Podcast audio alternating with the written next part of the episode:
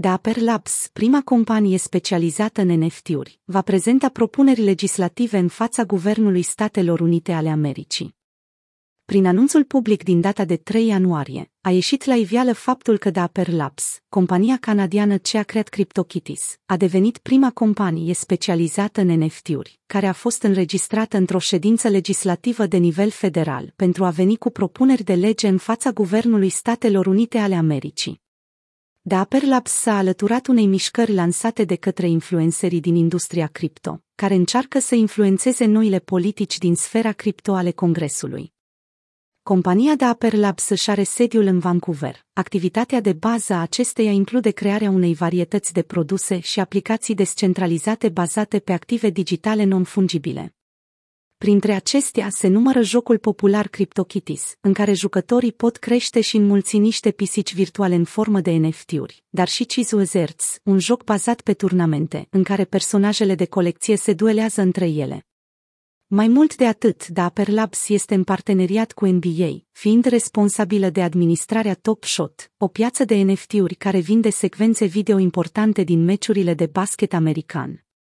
La moment și UFC-ul colaborează cu Dapper Labs pentru a oferi un serviciu similar în viitorul apropiat. Potrivit anunțului, Dapper Labs a încheiat un contract cu compania de avocatură Crossroads Strategies care se va ocupa de toată procedura legală.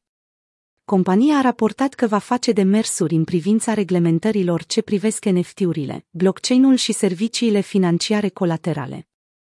Pe lângă recrutarea acestei firme, Dapper Labs a recrutat-o și pe Alison Catle, care va fi noul șef în afacerile cu instituțiile guvernamentale.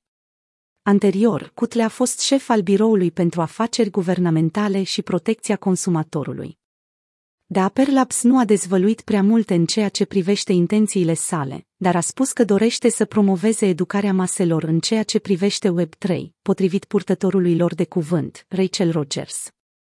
Pe măsură ce adopția NFT-urilor devine tot mai mare, influencerii din spațiul cripto sunt optimiști cu privire la politicile viitoare. Instituțiile de legiferare nu mai pot ignora această mișcare și se văd nevoite să se confrunte cu implicațiile tehnologiei blockchain asupra reglementărilor ce urmează.